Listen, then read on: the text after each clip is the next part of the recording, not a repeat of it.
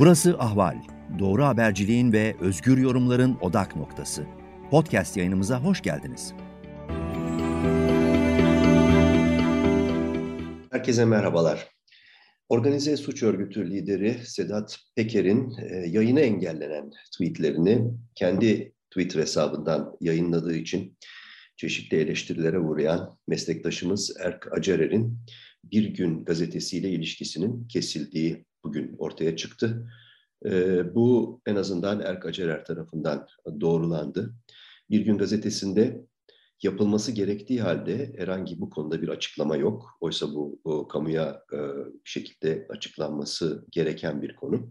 Ama e, Erkin konudaki doğrulaması, teyidi yeterli. E, bu noktaya kadar bekledim. E, herhangi bir şekilde bu tartışmaya e, girmekte istemedim açıkçası. Ama Türkiye'de e, ombudsmanlığı, medya ombudsmanlığını ilk kez e, lanse etmiş olan Milliyet Gazetesi de ve 15 yıl boyunca e, medya ombudsmanlığı ya da haber ombudsmanlığı yapmış birisi olarak artık bu noktadan itibaren yani bu ilişiği kesme noktasından itibaren e, bana da e, bir şeyler söylemek farz oldu diye düşünüyorum. E, çoğu kez e, Türkiye'de haber ombudsmanlığı mayınlı tarlada yürümek demek ve daha da önemlisi akıntıya karşı yüzmek demek. E, ben en azından bunu iki kez kovularak tecrübe etmiştim ve e, aynı zamanda e, zaman zaman hakikatleri savunma uğruna bazı meslektaşlarımızın antipatisini göze almayı da e, bir şekilde e, esirgemedim kendimden. Her neyse yani en azından benim naçizane fikirlerimi e, burada aktarmam dediğim gibi farz oldu. Bir kere e, dediğim gibi Bir Gün Gazetesi'nin e, bu işten ilişiğini kesme meselesinin bir nevi ifrat tefrit e, değerlendirmesi çerçevesi içinde alınması, görülmesi gerektiğini düşünüyorum. Erk Acerer e, konusunda e, yazı yazmış olan e, Hürriyet Gazetesi eski ombudsmanı e, Faruk Bildirici'nin değerlendirmeleri genel olarak e, doğru sorulara dayanıyor. Elbette bu sorgulanması gereken bir davranış biçimiydi. Bir e, hükümlünün, organize suç liderinin e, tweetlerini e, olduğu gibi e, kopyala yapıştır usulüyle kendi Twitter hesabından yayınlamak e, elbette e, eleştiriye açık bir durum. Ama Erkacerer de buradan e, yola çıkarak e, yayılan eleştirilere karşı e, alçak gönüllü bir tavır, tavır sergiledi. E, her türlü eleştiriye açığım, kabulleniyorum dedi. Dolayısıyla e, tartışma büyümedi aslında. Buradan bir şeyler öğrendiğini söylüyor Erkaçeler. Yani ders aldım diyor. E, aslında e, dediğim gibi pek çok bakımdan haklı sorulara dayanan bir yazı. Faruk Bildirici'nin yazısı. E, elbette ki e, eğer e, kanun kaçağı durumunda olan veyahut hapishanede hükümlü olarak yatmakta bulunan genel olarak e, haber öznelerinin e, bir kısmının e, hapisten kaçırdığı mektuplar, bir şekilde aracılarla gazetecilere veya gazetelere veya haber kuruluşlarına ulaşan mesajlar olduğu gibi yayınlanabilir. Ama burada e, Sedat Peker'in konumu tabii çok özel bir konu. Her ne kadar e, şu ana kadar e, kamuyla paylaştığı tweetlerinin önemli bir kısmı doğru çıksa da daha en azından kanıtlarıyla yalanlanmasa da dediğim gibi özel bir konumda. E, şunu anlıyoruz ki e, Erk e, uzunca bir süredir Sedat Peker'le bir irtibat, bir ilişki kurmuş. E, sanıyorum bir nevi güven ilişkisi oluşmuş ki e, bu e, tweetlerinin yayınını, e, yayın hakkını diyelim Erk'e teslim etmiş Sedat Peker. Ama e, burada yapılması gereken hakikaten şuydu. Madem böyle bir e, bir irtibat, bir ilişki kurulmuş, madem bir güven ilişkisi var, o zaman e, yapılması gereken elbette e, mülakat teklif etmek. Sorulması gereken soruları topluca veyahut aralıklı olarak e, Sedat Peker'e iletmek. Yeni gelişmeler olduğu zaman e, başka mülakatlarla bunu bir mülakat dizisi haline e, dönüştürmek e, ve e, şüpheyi elden bırakmadan elbette bunları yayınlamak. Buna herhalde kimsenin itirazı olmayacaktı. Bu doğru. Burası buraya kadar e, gayet net e, bu e, gelişmenin bu kısmı ama bundan sonrası işleri karıştırıyor elbette. Şimdi e, bir şekilde eleştirilere açık olduğunu, ders aldığını söyleyen, e, öğrendiğini söyleyen bir meslektaşımız e, bir gazete tarafından e, paldır küldür ilişkisi kesilerek Alaturka bir şekilde çok yaşandı geçmişte de bir kez daha e, işsiz bırakılıyor veyahut bir kamuya, halka e, kanalı kapatılıyor. E, halkın haber alma özgürlüğüne bir sille vuruluyor. Bütün bunlar açık. E, burada yapılması gereken ifratla tefrit arasında e, batıda uygulanan şeyler var. Eğer bir gazete veya bir haber kuruluşu e, muhabirini, köşe yazarını, çalışanını herhangi bir şekilde bir e, e, etik kırılmayla e, ilgili görüyorsa e, bunun bir silsilesi vardır. Uyarı gönderilir. Uyarı yaparsınız dersiniz ki e, bu hoşa gitmedi, bu iyi olmadı, bizim için de iyi olmadı, senin için de iyi olmadı. Her neyse bir takım argümanlarla kendisine iletirsiniz. Bir ihtar verilir, uyarı verilir ve ilişki devam eder. Şimdi böyle yapılarak yani paldır küldür ilişkisi kesilerek aslında ilişiği kesen gazete tam da e, yani kendisine karşı e, habercilikle, cesur habercilikle, bilgi toplayarak özellikle e, cihatçılık, işit konusundaki çalışmalarıyla e, temayüz eden, öne çıkmış olan e, cesur bir gazetecinin e, e, rejimin isteği, talebi, özlemi daha doğrusu beklentisi doğrultusunda ilişiğini kesmiş oluyor. Yani dolaylı olarak belki de farkında olmadan e, hükümetin yanında yer almış oluyor. Bu hükümeti sadece sevindirebilecek bir tasarruf. Ee, öyle olduğunu zannediyorum. O yüzden çok yanlış. Ee, öte yandan e, şunu da eklemem lazım. Ee, bu boyutuyla elbette e, Erk Acerer e, yine çalışmalarına devam edecek. Başka kanallar bulacak. Ama sonuç olarak şunu söyleyebiliriz. Bu hadiseyle ilgili olarak kanadının bazı tüyleri kırılmıştır Türkiye'deki eleştirel, Türkiye ile ilgili eleştirel gazeteciliğin. Bu iyi olmadı. Alaturkalıktır. Benzerleri önce çok yaşanmıştır. Ee, bu e, tarihin kendisini tekrar etmesi hali hiç hoş değildir. Umarım bu karar geri alınır ve e, bir yazardan, bir cesur gazeteciden halkın şu anki hükümetten memnun olmayan çoğunluğu e, mahrum bırakılmaz. E, ikincisi, ikinci konu e, Erk Acerer'e yönelik eleştirilerinde Faruk Bildirici'nin yazdığı bazı noktalarla ilgili. O da e, şu, e, ikinci bölümde yani eleştiren ikinci bölümünde Faruk Bildirici aslında diyor ki yani mutlaka Erk Acerer bunları e, araştırmalıydı. E, belli bir noktadan sonra e, bunları yayınlamalıydı diyor. E, bir editoryal araştırma, doğrulama araştırması yapmalıydı diyor. Ve ardından Wikileaks örneğini veriyor. Ee, bu e, bu tür e, e, verilerin doğrulanması nasıl yapılır örneği olarak ve Panama belgeleri örneğini veriyor. Ve bunu tabii ki az önce söylediğim şu şununla bağlantılandırıyor. Yani siyasi iktidarla hesaplaşma içerisinde olduğu anlaşılan Sedat Peker'in işte bu iddiaları kontrole muhtaçtı araştırılması gerekiyordu. Editoryal süreçten, süzgeçten geçirildikten sonra yayınlanması gerekiyordu diyor. E, aslında bu benim az önce söylediğim e, ters, aykırı sorularla, şüphe dolu, şüphe içeren sorularla yapılacak, yürütülecek olan bir e, tercihan sözlü, görüntülü bir mülakatla daha doğru olabilirdi. Ama yazılısı da kabul, eğer o sorular soruluyorsa, e, o sorular kayda geçiyorsa cevaplarıyla birlikte bu da makbul. Ama e, Wikileaks ve Panama belgelerinde durmak lazım. Çünkü e, ideal bir durumdan söz ediyor e, Faruk Bildirici. Genel geçer bazı bilgileri söylüyor. Elbette araştırmacı gazetecilikte e, bir takım e, bulanık diyelim, e, şüphe e, içeren kaynaklardan gelen bilgiler elden geçirilmeli, süzgeçten geçirilmeli, doğrulanmalı.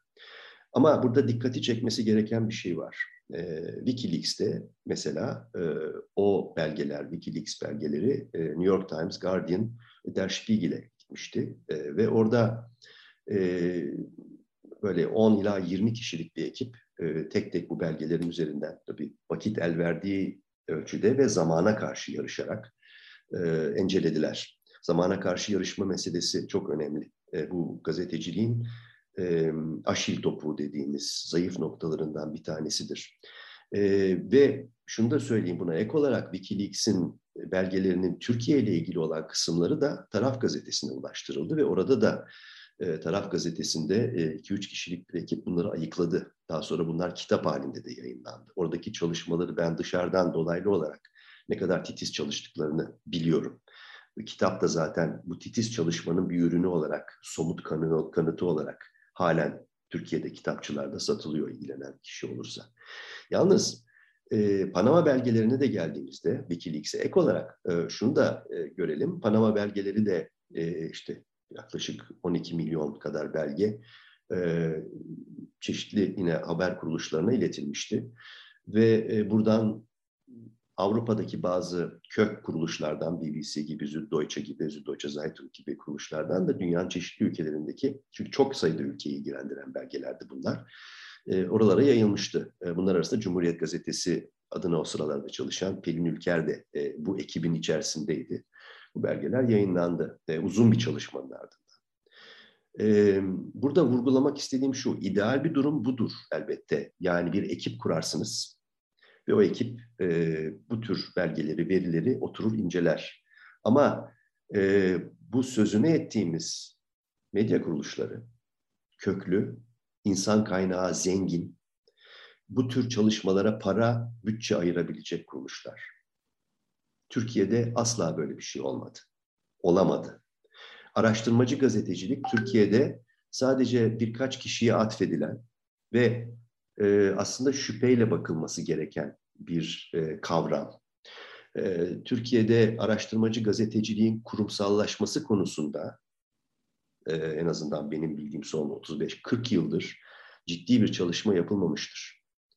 E, dolayısıyla herhangi bir şey çıktığı vakit Türkiye'de bir dosya, herhangi bir e, e, gelişmeyle karşı karşıya kalındığında buna bakacak, zaman ayıracak, bunları bir köşede değerlendirecek ekip hiçbir zaman kurulamamıştır. Aklıma hemen işkenceci polis hadisesi geliyor. Nokta dergisi 1980'lerin ortalarında bir polis çıkmıştı ve işkenceleri anlatmaya başlamıştı. Orada e, epey e, arkalarında tabii devletin bazı gizli güçleri de olduğu için e, neredeyse kaçmaca kovalamaca halinde bu polisle bir araya bir arada bir araya gelindi ve mülakatları yayınlandı. E, o mülakatların karşı tarafının yani e, bir şekilde bunların editoryal süzgeçten geçirilmesi ama doğrulatılması mümkün değildi. Ya yani böyle bir şey ortaya çıktığı zaman devlet ya da devlet güçleri nokta dergisini basar, kapatırlardı ve e, mahkemeye vererek bu gazetecileri o kaçak durumda olan polisin adresini bulunmasını isterler. E, çok büyük baskı yaparlardı. Yani Türkiye sözünü ettiğimiz o ideal Almanya gibi, Amerika Birleşik Devletleri, Kanada, Belçika, Hollanda gibi bir ülke değil. Ee, bir tek hatırladığım, yanlış hatırlamıyorsam 1990'lardan önce, e, 80'lerin ikinci yarısında e, Cumhuriyet Gazetesi'nde, Hasan Cemal Okay Gönensin yönetimindeki Cumhuriyet Gazetesi'nde küçük de olsa bir araştırmacı gazetecilik bölümü kurulmuştu. Üç ya da dört meslektaşımız orada e, ne kadar süre oldu bilmiyorum ama e, epey bir iş çıkartmışlardı. E, yolsuzluklarla ilgili, çevre e, kirliliğiyle ilgili vesaire. E, ama o da çok fazla yürümedi. Zaten Cumhuriyet'in eti budu hiçbir zaman, e, her zaman belliydi diyelim. E, daha sonra patron medyaları e, devreye girince e, bu konuda hiçbir girişim olmadı. Aslında güçlüydüler, ellerinde para vardı. E, uzanlar, bilginler, aydın doğanlar, ve, ve diğer e, işte e, Erol Aksoylar. Fakat hiçbirisi buna e, yanaşmadı. Zaten teklif dahi edildiğini zannetmiyorum. Bir tek belki yanlış hatırlıyorum, belki doğru. E, Umurtalu döneminde Milliyet Gazetesi'nde yönetim değiştiğinde, Umurtalu geldiğinde e, bir ara böyle bir araştırmacı gazetecilik bölümü e, sanki tartışılmış gibiydi ama e, eşyanın tabiatı gereği e, kendisi de bir takım her medya patronu gibi zaten bu sonradan ortaya çıktı 90'ların sonunda. Bir takım bulanık işlerin içinde olan Aydın Doğan da böyle bir e, birimin e, kurulmasını e, kabul etmedi. Yani e, etseydi zaten e, eşya çok daha farklı bir yere doğru yürürdü gazetecilik diyelim. Çünkü araştırmacı gazetecilik, gazetecilik içerisinde ayrıca bir otonomi, özellik sahibi bir durumdur, bir, bir iç kurumdur diyelim. Ee, izlediğiniz yolsuzluk, derin yolsuzluk ve e, görev suçu, e, organize işler e, gibi gelişmeleri izlerken sizi o gelişmelerin hakikatleri nereye doğru savuracağını bilemezsiniz. Birdenbire karşınıza devler çıkar, canavarlar çıkar, ejderhalar çıkar. O ejderhaların bir kısmı da e, medya patronlarının kendisi ya da ilişki içinde oldukları gruplarda olabilir. Dolayısıyla onu söyleyeceğim. Yani özel e, medya, büyük medya gruplarının e, ile e, araştırmacı gazetecilik e, birimleri kurma arasında çok ciddi bir e, paradoks var. Peki ne oldu? Yani Türkiye'de araştırmacı gazetecilik yaptığını e, işte o, o şekilde lanse edilen kişiler Uğur Mumcu, Uğur Dündar veyahut e, işte en son büyük suçlamalarla, eleştirilerle karşı karşıya kalan Mehmet Baransu gibi dosya haberciliği üzerine çalışanlara baktığımızda e, çok böyle bir ekiple çalışmadıklarını, değerlendirme, haber değerlendirmesini, denetimini, e, verilerin denetimini kendilerini yaptıklarını biliyoruz. Uğur Mumcu da hukuk bilgisiyle işte e, ve muhakeme gücüyle eline geçen, verilen, Türkiye'de hiçbir zaman bir araştırmacı, gazeteci kendisi gidip elde kürek kazma e, bilgi veri toplayamaz. Çünkü Türkiye'de e, başka ülkelerdeki araştırmacı gazetecilerin elindeki avantajlar hiçbir zaman olmadı.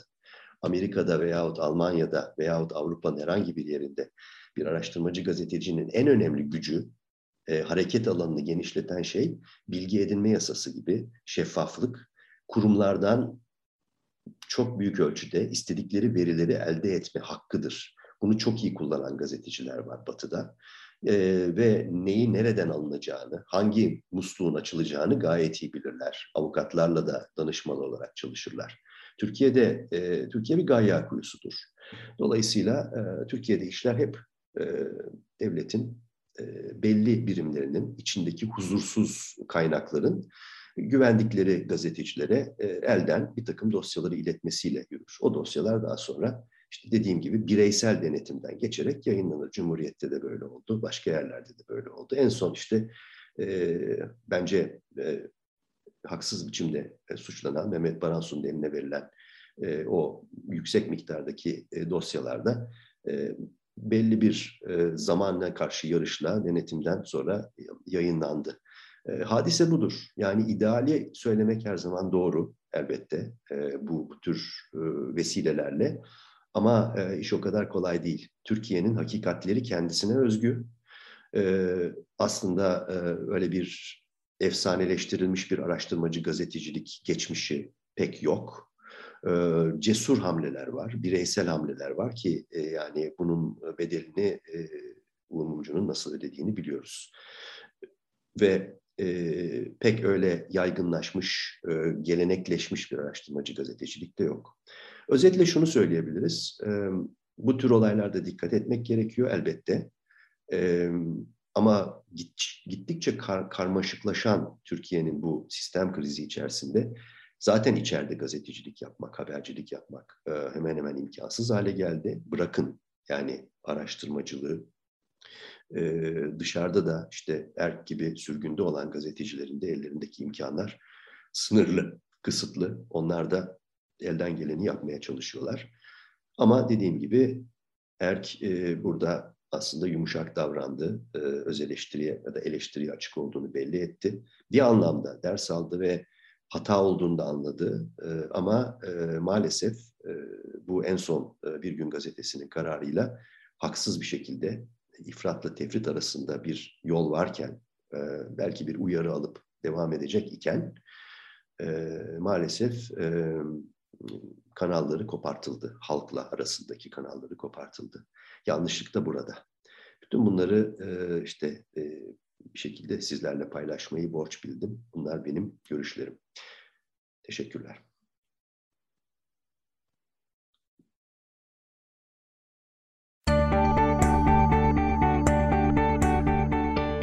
Ahval podcastlerini tüm mobil telefonlarda Spotify, SoundCloud ve Spreaker üzerinden dinleyebilirsiniz. Apple iPhone kullanıcıları bize iTunes üzerinden de ulaşabilir. Türkiye'nin ve hayatın cıvıl cıvıl sesleri Ahval Podcast dizisinde. Kulağınız bizde olsun.